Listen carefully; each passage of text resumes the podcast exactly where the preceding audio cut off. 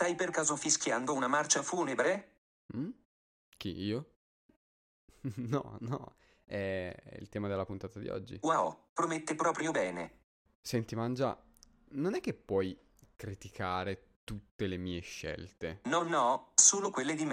No, dai, le parolacce no. Ma dai, dopo devo bippare tutto. Le cazzo di scelte di merda che fai ogni volta brutto coglione. Stronzo. Ah, ah, ah, ah. Ah, ah, un paio di balle. Senti, stai in silenzio e ascolta qui, ok? Nelle lontane lande il tuo nome con riverenza e rimpianto è pronunciato, poiché nessuno poté domar le nostre anime selvagge, ma tu la sfida hai accettata. Sotto un pallido sguardo ci hai guidati, siamo cambiati, redenti i nostri istinti. Hai donato a bestie e insetti un mondo che neanche in sogno s'eran dipinti.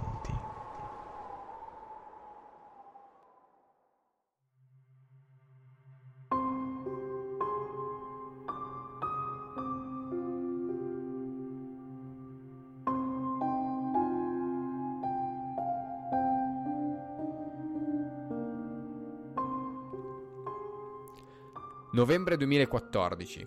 Su Kickstarter Team Cherry, una piccola casa di sviluppo, avvia una campagna di raccolti fondi per il loro primo gioco, Hollow Knight. Con un trailer ed un gameplay di presentazione esteticamente pazzesco e musicalmente pessimo, raggiungono in poco più di un mese l'obiettivo minimo e superano pochi mesi dopo l'obiettivo di 35.000 dollari. Nel settembre del 2015 viene resa pubblica la beta, la quale portò ulteriori fondi al team che raggiunse la cifra totale di 57.000 dollari ed un secondo trailer questa volta con una colonna sonora pazzesca.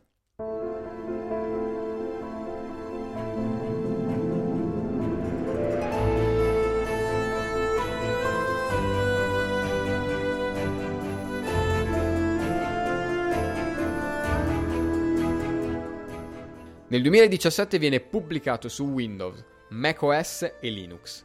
Nel 2018 approda su PS4, Xbox One e Switch e vince il premio come miglior gioco dell'anno agli Australian Game Awards. Nel 2019 riceve 4 candidature al National Academy of Video Game Trade Reviewers, vincendo quella come nuova IP.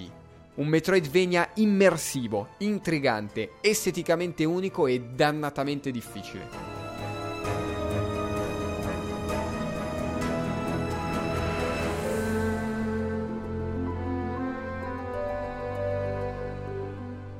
Bentornati o benvenuti su Mangianastri, io sono Jonathan ed oggi parliamo della colonna sonora di Hollow Knight.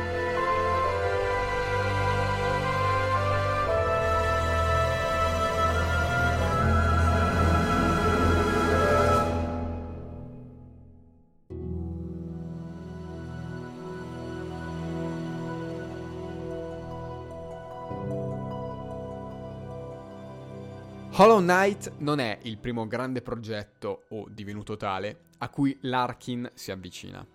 Già nel 2012 aveva composto la colonna sonora de Le avventure di Figaro Po, una serie animata australiana del 2014 prodotta da ABC, e la colonna sonora del gioco mobile Pac-Man 256, sviluppato da Hipster Whale e pubblicato niente po' di meno che da Bandai Namco nel 2015. Ho scoperto Hollow Knight quando era ancora una campagna di Kickstarter e conoscevo il direttore del team Cherry, Harry Gibson, da altri progetti. C'erano molti altri compositori che presentavano il loro lavoro, quindi decisi di fare una demo e inviarla. Questo è il modo nel quale Christopher Larkin entrò in contatto con il progetto di Hollow Knight. Era il 2015 quando inviò la demo, ricevette la fiducia degli sviluppatori e si mise a comporre l'intera colonna sonora. Larkin vive ad Adelaide, Australia, così come il team Cherry, e questo ha sicuramente avuto due impatti positivi.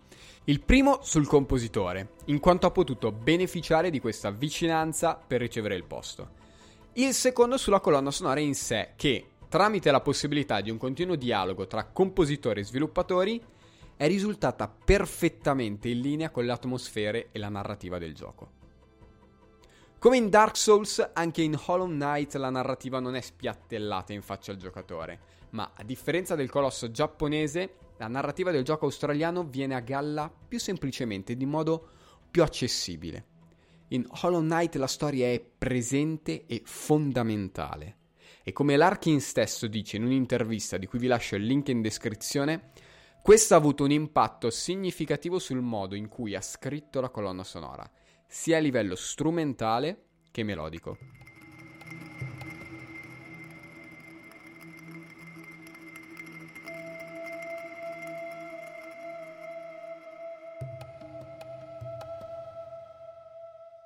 Ma procediamo con ordine, analizzando innanzitutto il mood e i toni del lavoro di Larkin e di Tim Cherry.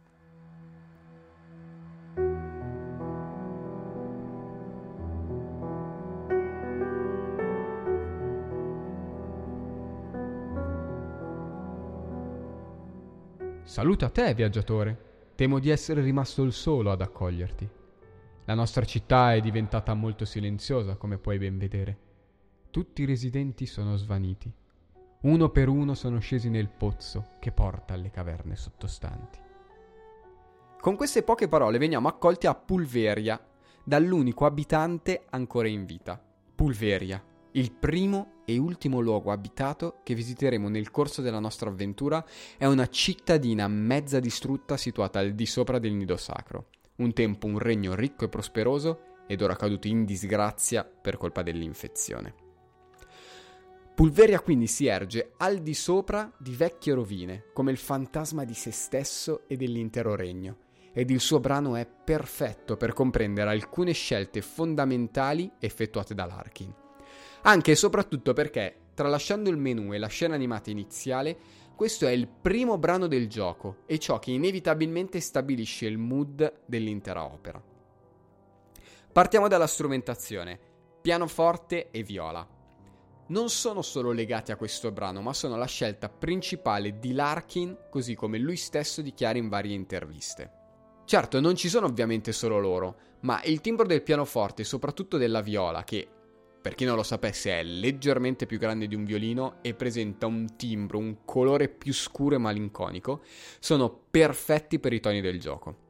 Difatti Tim Cherry chiese a Larkin che la, la host, la, la colonna sonora, dovesse esprimere malinconia ed avere un senso di oscura eleganza. Il pianoforte può essere elegante, malinconico e oscuro, così come la viola. Come già detto però la strumentazione non è l'unica cosa che caratterizza l'intero lavoro di Larkin.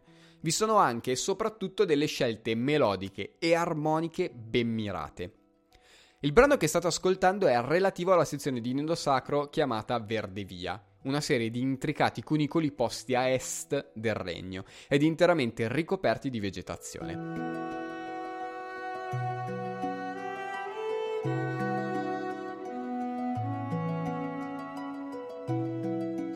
Se avete un buon orecchio già avete notato una stretta relazione tra questo brano e il precedente. Entrambi condividono lo stesso tema musicale.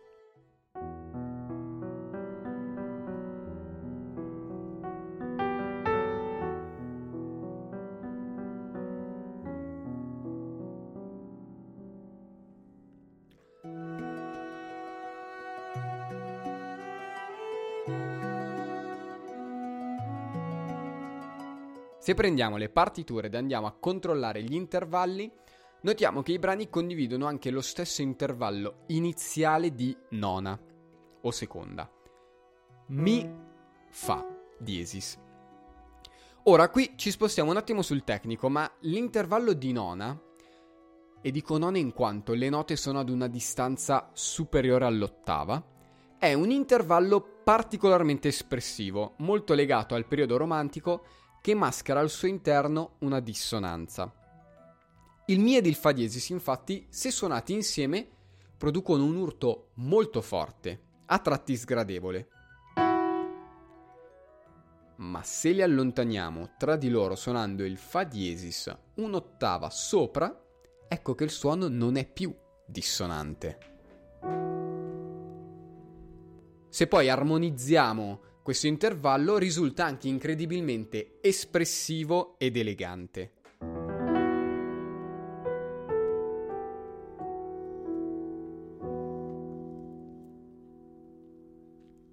Se a questo sommiamo la scelta di tonalità minori, in questo specifico caso Mi minore, ed il particolare timbro della viola, ecco che abbiamo la richiesta Dark Elegance, oscura eleganza.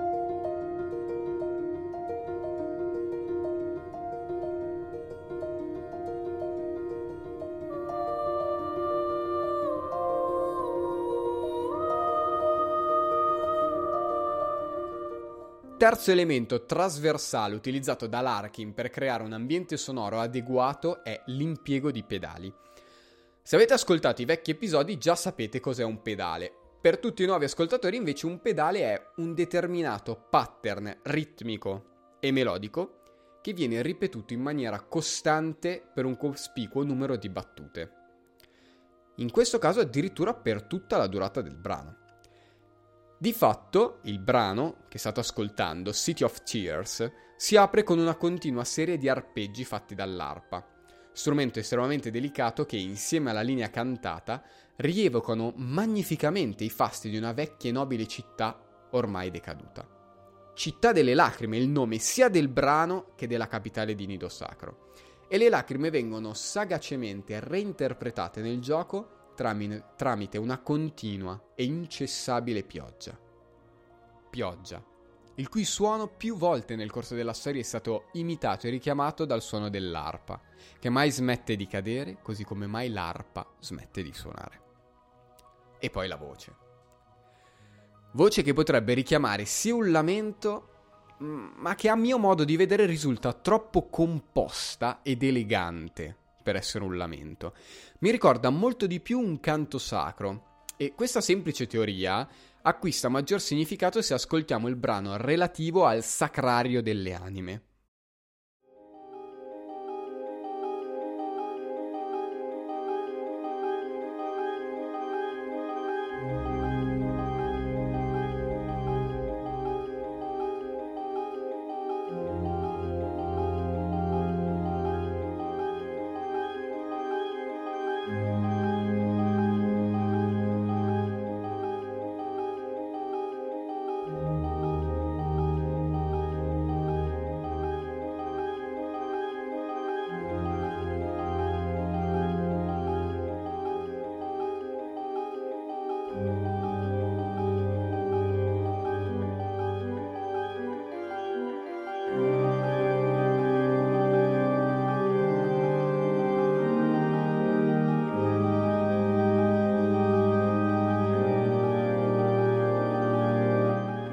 Non c'è strumento migliore dell'organo per ricordare all'ascoltatore un senso di sacralità, seppur lontano e vago. Il Sacrario delle Anime è situato all'interno della capitale ed è una location estremamente interessante ed importante, sia perché il nostro protagonista utilizza le anime per sprigionare enormi poteri e per rigenerarsi dalle ferite, sia perché i segreti dietro a questo potere sono alla base della lore di Hollow Knight un luogo di ricerca che mischia la scienza con il sacro e che evoca all'interno del giocatore curiosità e timore attraverso l'estetica e la musica.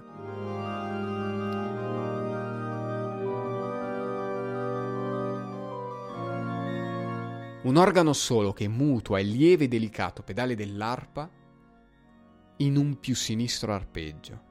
Prima solo e poi raddoppiato, a cui si aggiunge sopra la stessa linea melodica della voce, qui affidata ad un ben più austero organo. Ed anche qui una doppia struttura, ma dove nel brano precedente la, mia, la melodia della voce veniva affidata al suono più malinconico della viola, qui il marcio si rivela.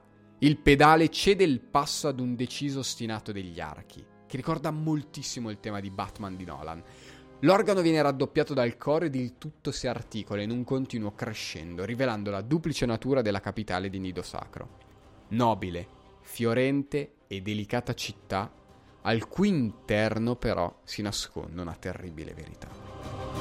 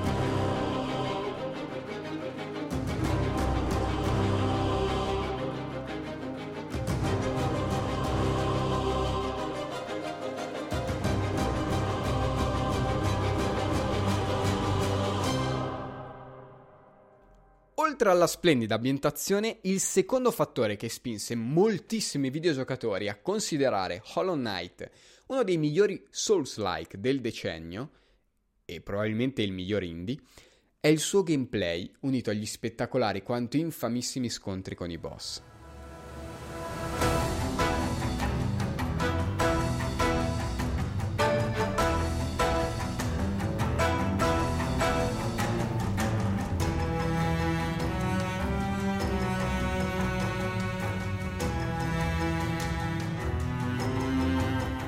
Sebbene il primo boss in assoluto, il falso cavaliere, di cui state sentendo il tema, e spero vi siate accorti di una piccola chicca che riprenderemo dopo, sia un primo piccolo muro, ciò che mi fece urlare sia di dolore che di gioia fu lo scontro con le signore delle mantidi.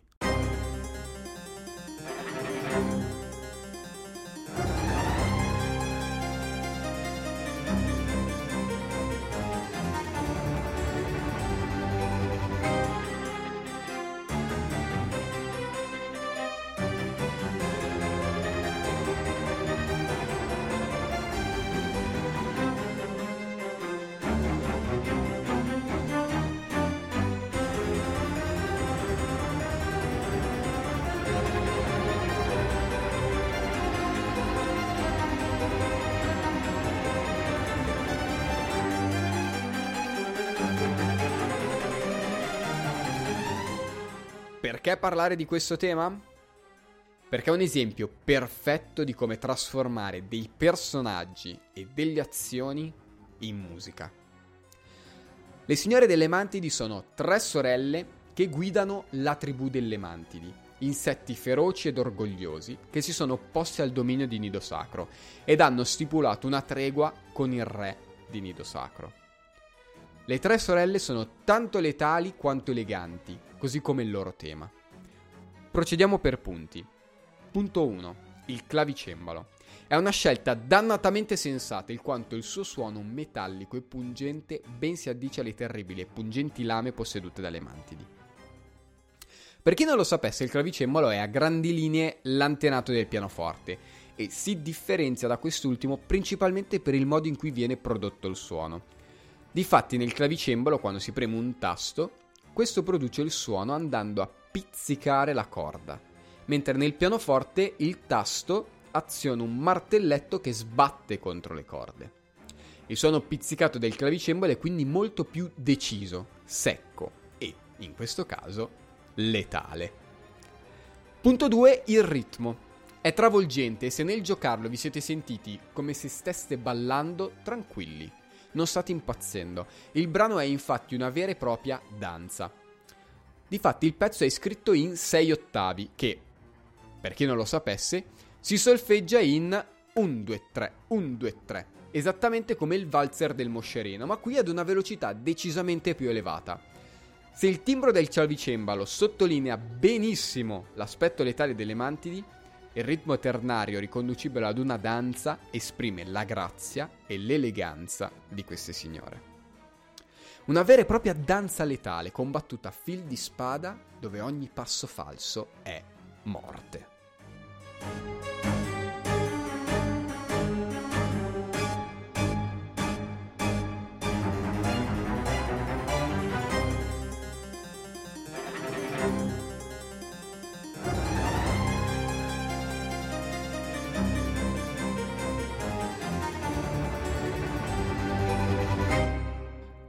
Totalmente opposto ma degno di una veloce menzione è il tema di battaglia contro Nosk.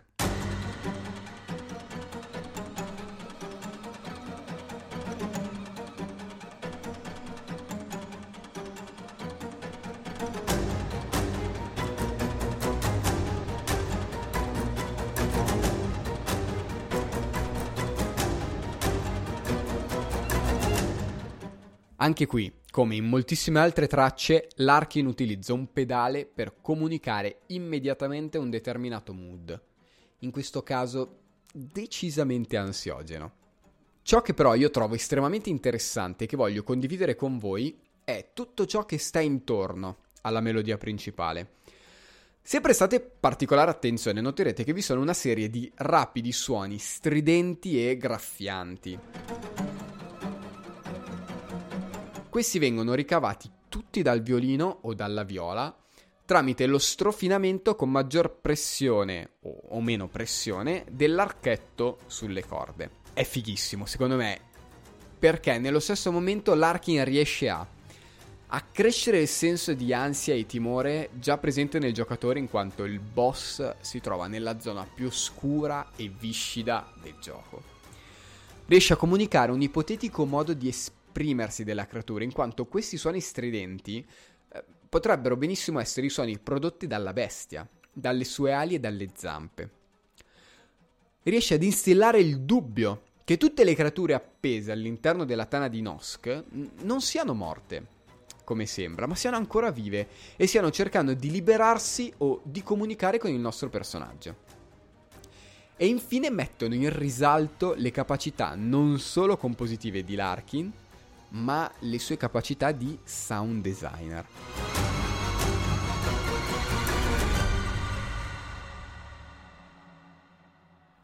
Tralasciando Nosk, l'ultimo tema di battaglia di cui voglio parlarvi e che ci permetterà di addentrarci verso l'ultima macro area di questa puntata è il tema legato a Hornet. Ma prima di iniziare vi avviso che da qui in poi si faranno alcuni riferimenti importanti alla storia e alla lore del gioco. Quindi, se non avete ancora giocato ad Hollow Knight e volete viverlo e scoprirlo, smettete subito di ascoltarmi. Per tutti gli altri, proseguiamo.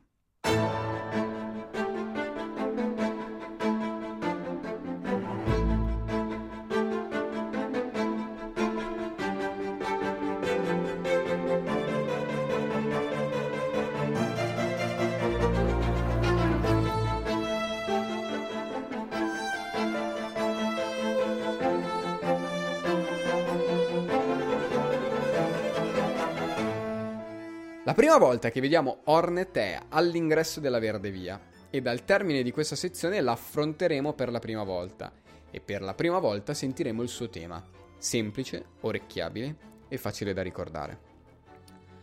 Tutto il brano è affidato ad archi e pianoforte e come per il tema delle signore delle mantidi, anche qui, sebbene più mascherata, abbiamo una suddivisione ternaria che trasforma anche questo scontro in una danza all'arma bianca e che dona al personaggio di Hornet un'eleganza più che meritata.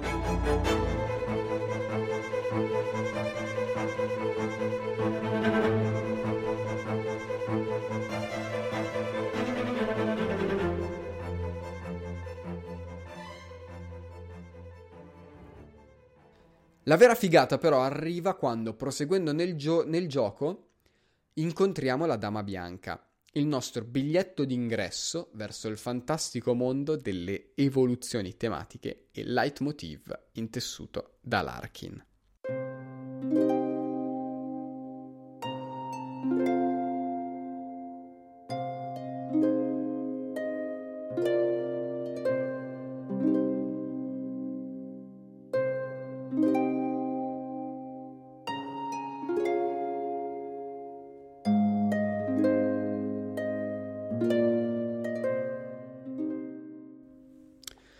Seguitemi.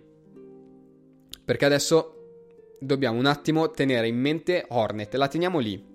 Eh, il tema di Hornet l'avete sentito, tenetelo in un angolino del cervello, perché poi ritornerà. La Dama Bianca.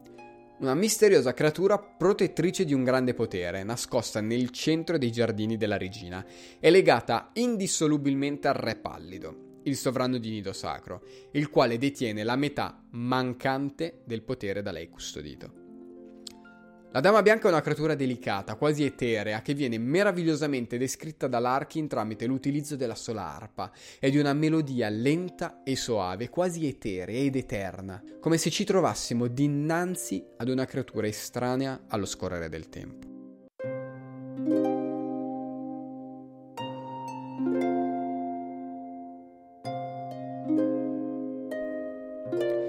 Dama Bianca, la regina di Nido Sacro, la moglie del re pallido. Questa è una teoria quasi del tutto confermata, grazie ad alcuni indizi nascosti nel gioco e ad alcune piccole chicche presenti nel codice di gioco. Sicuramente la dama è legata al re pallido, così come lo è Hornet. E questo lo possiamo capire una volta accolti dalle malinconiche note del tema del Palazzo Bianco, la dimora del re pallido.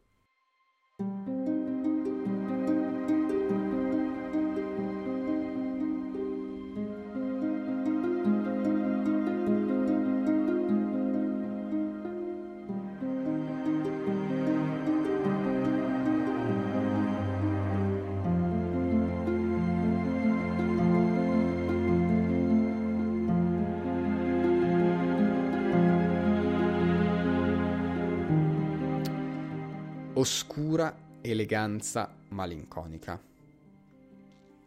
Eccola qui.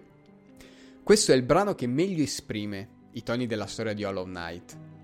Il tema del palazzo bianco e del re pallido è un brano orchestrale di un'eleganza rara, perfettamente in grado di vivere al di fuori del gioco e di esprimere all'ascoltatore un profondo senso di malinconia. E la malinconia è il primo aspetto che colpisce di questo brano una malinconia legata ai vecchi fasti, alle glorie di un tempo ormai scomparse, ad un palazzo prima centro di ricerca e vita ed ora vuoto ed abbandonato.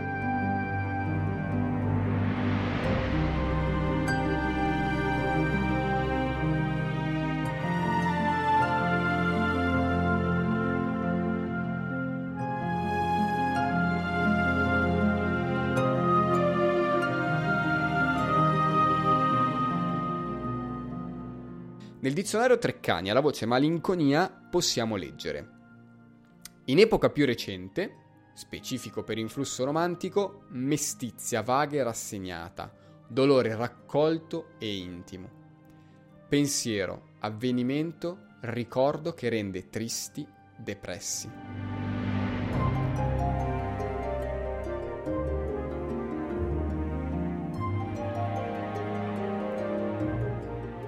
Il primo aspetto legato alla, malin- alla malinconia è l'armonia. Questo brano ondeggia continuamente tra la tonalità di Do minore e di Mi bemolle maggiore. Tonalità legate in quanto la prima è la relativa minore della seconda. Cosa vuol dire? Vuol dire che condividono lo stesso numero di alterazioni di bemolle. Do minore ha il Si, il Mi bemolle e la bemolle, mi maggiore ha il Si, il Mi bemolle e La bemolle. Questa alternanza non avviene in maniera netta. Non c'è una sezione in minore ed una in maggiore. Ma Larkin utilizza alcuni accordi comuni tra le due tonalità per donare a volte un colore più cupo ed altro un colore più luminoso, esprimendo, a modo mio, perfettamente la sensazione di tristezza dovuta al ricordo di tempi migliori.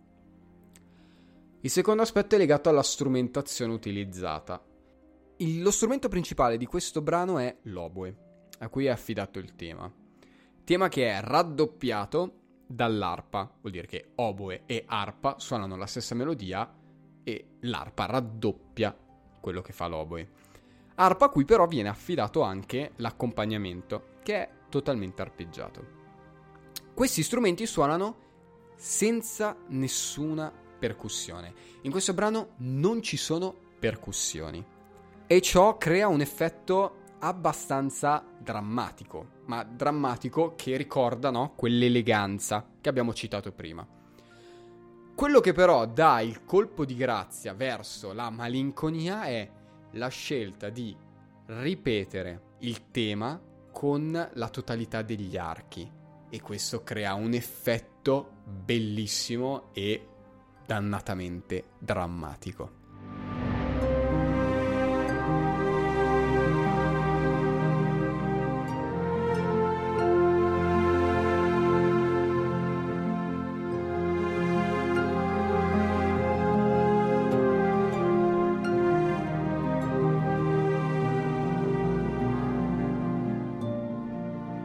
Il terzo ed ultimo punto è proprio il tema. All'interno del brano lo sentiamo per ben quattro volte. Due affidato all'oboe e due agli archi. Ma all'interno del gioco non è certo la prima volta che lo sentiamo. Sono sicuro che alcuni di voi se ne siano accorti. Il tema del re pallido è molto simile a quello della dama bianca. Anzi, sono quasi identici se non per la differente armonizzazione e risoluzione. Questo il tema del re pallido.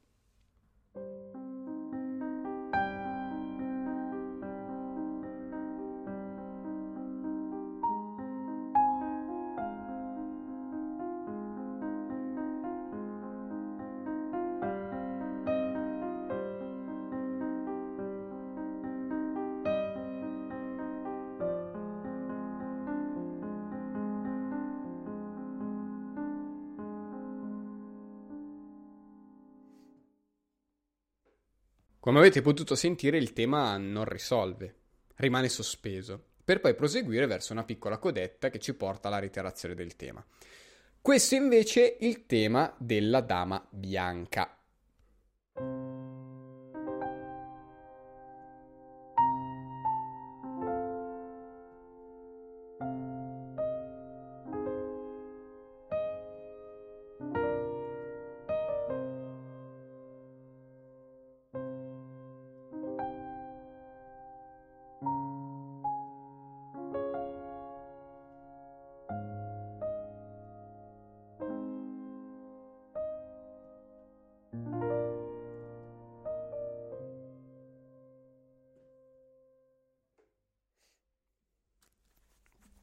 Questo invece risolve. Non rimane sospeso ed infatti, se continuiamo la lettura, ci troveremo di fronte a una seconda frase che prende il tema e lo modifica leggerissimamente, creando una seconda sezione del tema. Cambia l'armonizzazione, il colore, ma la melodia è identica. Ho Sol, Si bemolle, La bemolle, Fa, Fa, Mi bemolle, Do, Re e risulta malinconica per il fatto che è costruita sulla scala di Do minore e per l'accento posto sul Si bemolle, settima dell'accordo e, gra- e grado estremamente sensibile. Grado vuol dire che ha una nota estremamente sensibile all'interno della scala. Ma in tutto ciò, Hornet? Se ricordate, prima vi dissi che anche lei era legata al re pallido sia mai che anche il suo tema è legato a quello del re? Beh sì, ed è fighissimo rendersene conto. Questo è il tema di Hornet.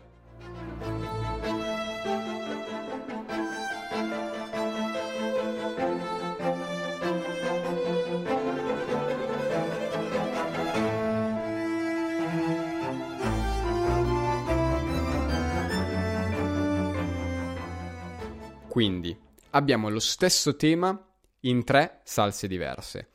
Salsa numero 1, il re pallido.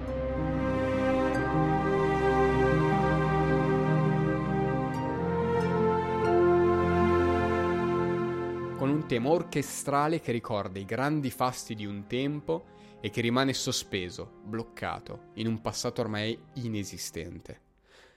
Salsa 2, la dama bianca.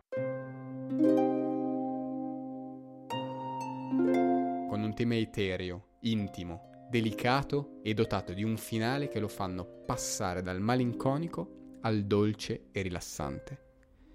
Salsa 3. Hornet. Con un tema elegante ma arrabbiato, legato alle sue origini ma pronto a prendere una strada diversa, che l'allontani dalle scelte discutibili del padre. Salsa bonus all'inizio del gioco e di questa puntata quando leggiamo l'elegia a nido sacro, ovvero il testo che vi ho letto all'inizio.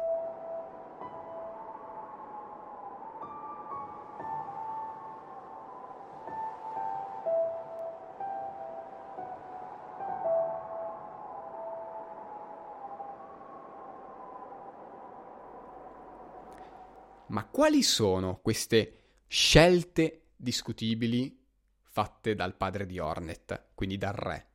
Di nido sacro dal re pallido.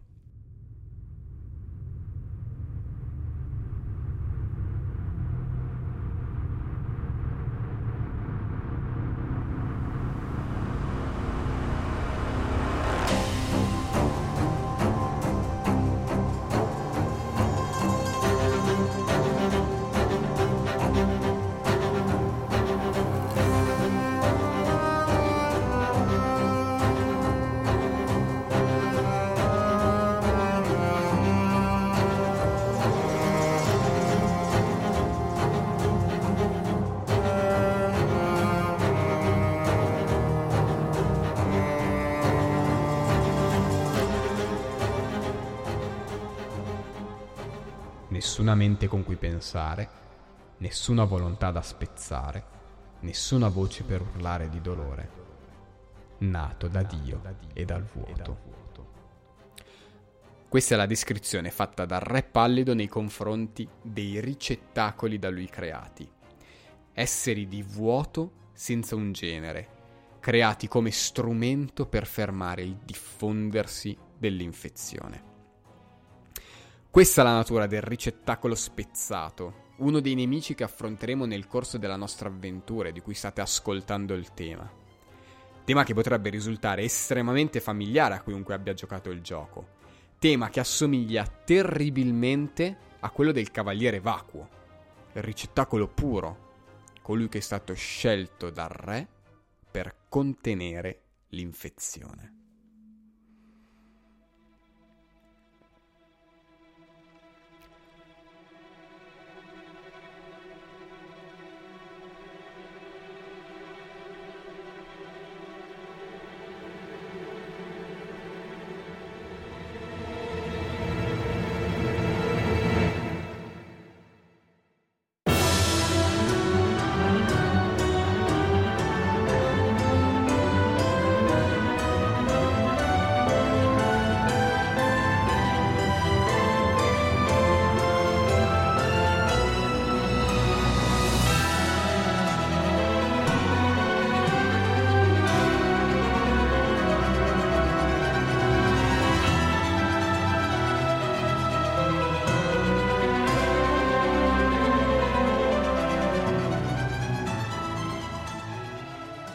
Vi è venuta la pelle d'oca, è normale.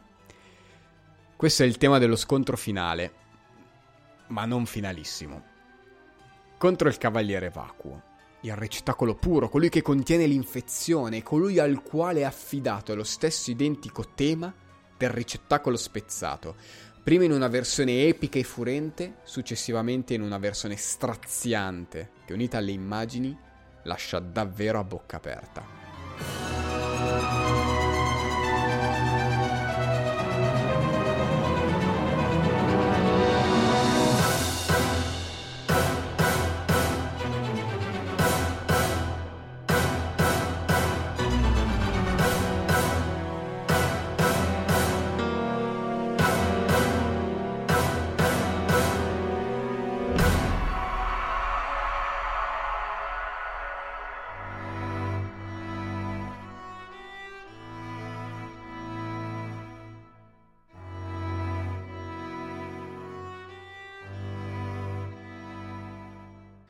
perché lo stesso tema?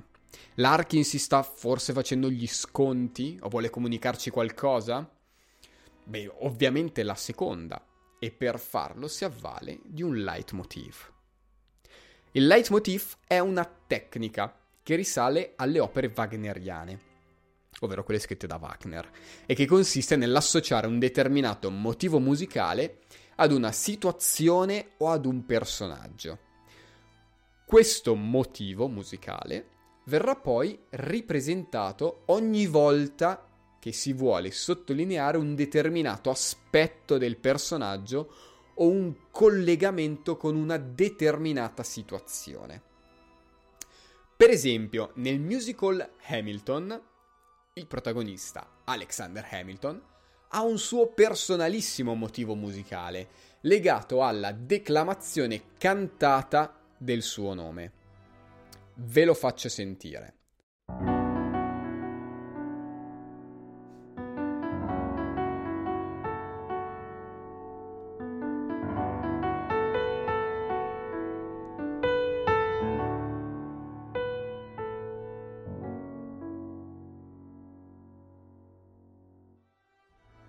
Questo semplice motivo eh, legato ad Alexander Hamilton, ritorna molteplici volte all'interno del musical, sia quando il protagonista o altri personaggi cantano il nome di Hamilton, sia in versione solo strumentale, andando ad avvisare il pubblico che quella determinata situazione è strettamente legata al personaggio di Alexander Hamilton.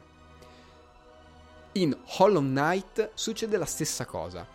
Larkin vuole sottolineare qualcosa, vuole avvisare il pubblico di un qualcosa, di un collegamento. E in questo specifico caso Larkin vuole suggerire che i personaggi dotati di questo tema sono legati tra di loro. Il ricettacolo spezzato, il cavaliere vacuo, il falso cavaliere, a cui vi avevo già accennato all'inizio dell'episodio, ed il nostro protagonista, il cavaliere vuoto.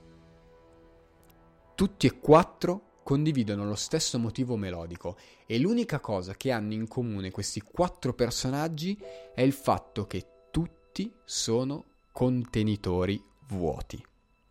Il falso cavaliere è un gigantesco e vuoto carapace corazzato abitato da un baco infetto che si è impadronito di quella grossa corazza. Il ricettacolo spezzato è uno dei molteplici ricettacoli creati dal re pallido e dalla dama bianca ormai corrotto dall'infezione. Il cavaliere vacuo è il ricettacolo puro, il contenitore vuoto per eccellenza, creato con lo scopo di contenere l'infezione e salvare, forse, il regno. Ed infine il cavaliere vuoto di Hollow Knight. Il protagonista, anch'egli uno dei molteplici ricettacoli creati, riuscito a fuggire dal regno ed ora ritornato poiché è attirato da una forza misteriosa. Il motivo del vuoto come leitmotiv in contrapposizione all'evoluzione tematica del re pallido. Il vuoto, il nero, ed il pallido, il bianco.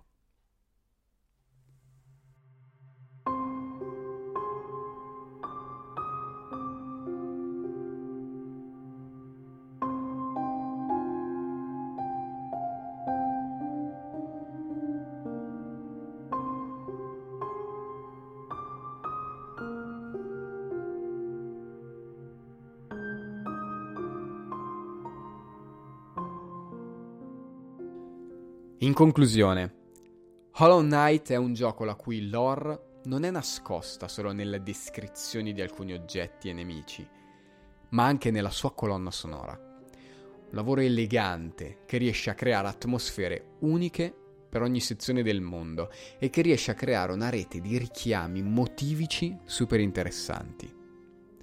Una colonna sonora malinconica, oscura ed elegante.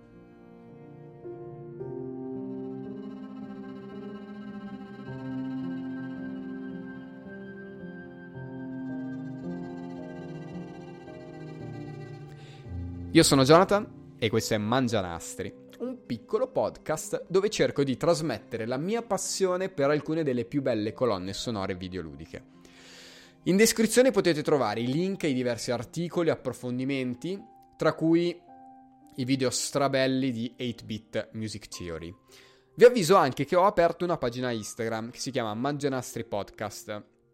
C'è ancora poca roba, eh, poco a poco sto cercando di capire come pubblicare, quando pubblicare, eccetera, eccetera. Però, se volete eh, rimanere sintonizzati, sapere quando escono precisamente gli episodi e avere qualche chicca, potete seguirla su Instagram. Mangianastri-basso podcast.